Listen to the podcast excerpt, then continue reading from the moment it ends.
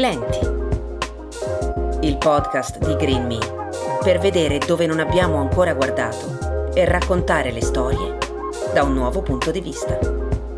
A volte bisogna rallentare per mettere a fuoco la realtà. Il rinnovamento comincia da un cambio di passo e di prospettiva.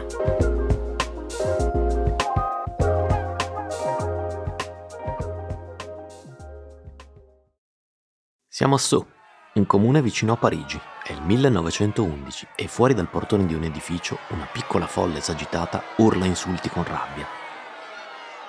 Di solito è un posto tranquillo, niente a che vedere con l'irrequietezza e la frenesia della capitale. Qui non c'è traffico, la gente non si affretta per strada e men che meno si abbandona a schiamazzi o condotte poco dignitose. Evidentemente deve essere successo qualcosa di grave. Qualcuno deve aver oltrepassato il limite. Dentro l'edificio, una donna, appena rientrata a casa da una conferenza accademica a Bruxelles, cerca di calmare le sue due figlie, Irene di 14 anni e Yves di 7. Il baccano e gli improperi urlati per strada le hanno turbate, perché sono rivolti proprio alla loro madre.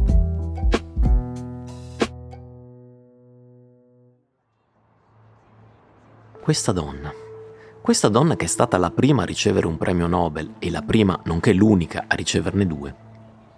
Questa donna che è stata la prima a laurearsi in scienze alla Sorbona, la prima a ottenere un dottorato lì, la prima a tenere sempre alla Sorbona un corso universitario. Questa donna sarà anche la prima a essere sepolta nel Pantheon di Parigi. Verrà raffigurata su monete e banconote, le sarà dedicato un asteroide, un minerale e col suo nome del marito sarà battezzata l'unità di misura della radioattività.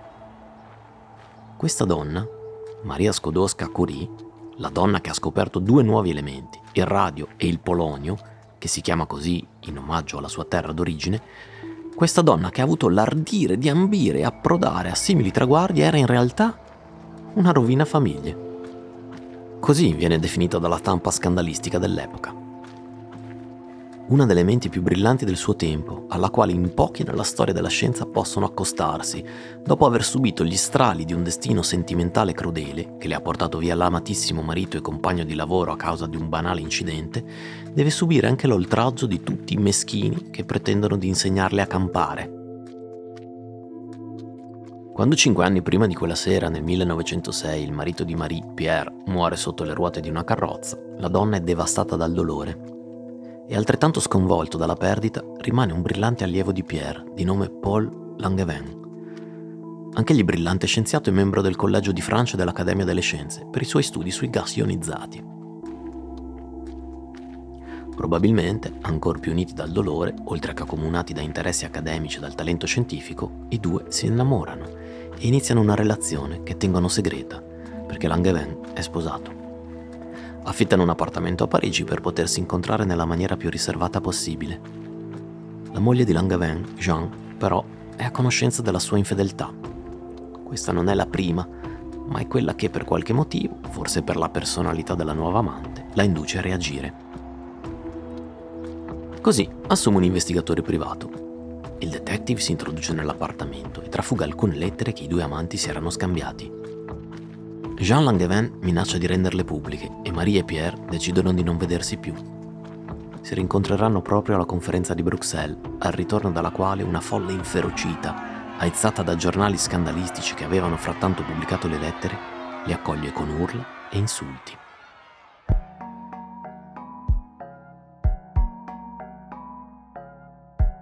Come mai, ci si potrebbe chiedere, lo scandalo monta proprio in quel momento, ossia quando i due scienziati avevano deciso di non frequentarsi più? Uno scherzo del destino? Una coincidenza?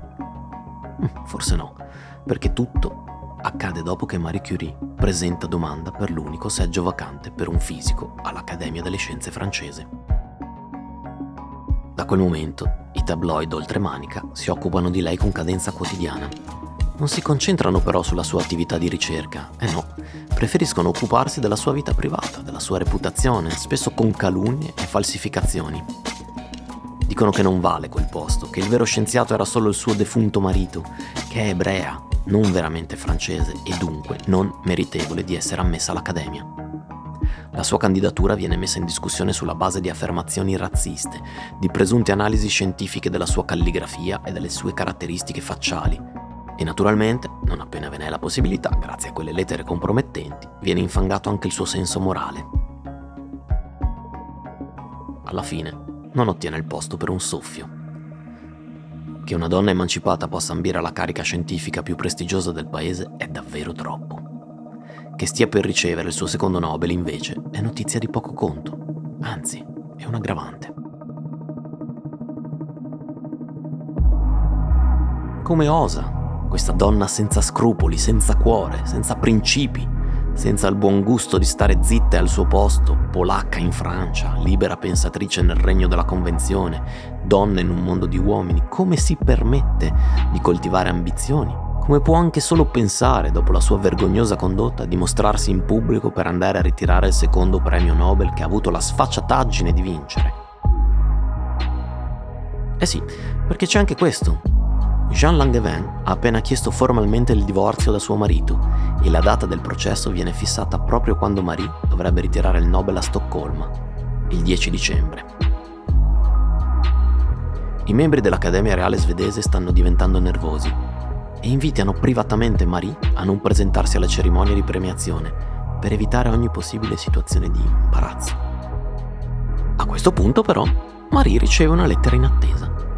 Proviene da un 32enne collega fisico che sta cominciando a farsi un nome. È un certo Albert Einstein, un altro scapestrato che ha già avuto una figlia legittima da una studentessa. Si sono conosciuti proprio alla conferenza di Bruxelles.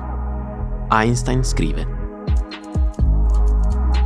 Stimatissima signora Curie, sono così infuriato per il modo meschino in cui l'opinione pubblica osa occuparsi di lei che devo assolutamente dare sfogo a questo sentimento. Sono convinto che lei disprezzi costantemente questa gentaglia, sia che la rispetti ossequiosamente, sia che cerchi di saziare la sua brama di sensazionalismo. Ho ammirato il suo intelletto, il suo slancio e la sua onestà e mi considero fortunato ad averla conosciuta personalmente a Bruxelles. Chi non fa parte di questi rettili è certamente felice, ora come allora, di avere tra noi personaggi come lei e Langevin, persone vere con cui si ha il privilegio di entrare in contatto.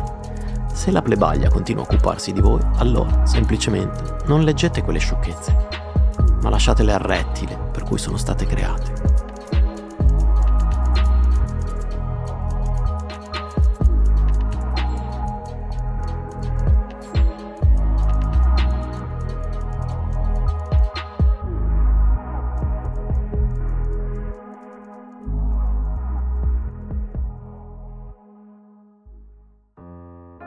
Noi non possiamo sapere se questa lettera di incoraggiamento abbia influito sulla decisione di Marie. Fatto sta che questa donna sfacciata, questa scienziata incredibile, andò a Stoccolma a ritirare il suo premio e non vi furono incidenti degni di nota. Ebbe invece l'occasione di consumare una cena di 11 portate con il re di Svezia, Gustavo, che anni dopo si scoprirà aver intrattenuto una relazione con un uomo sposato. Evidentemente quello del premio Nobel deve essere proprio un brutto ambiente.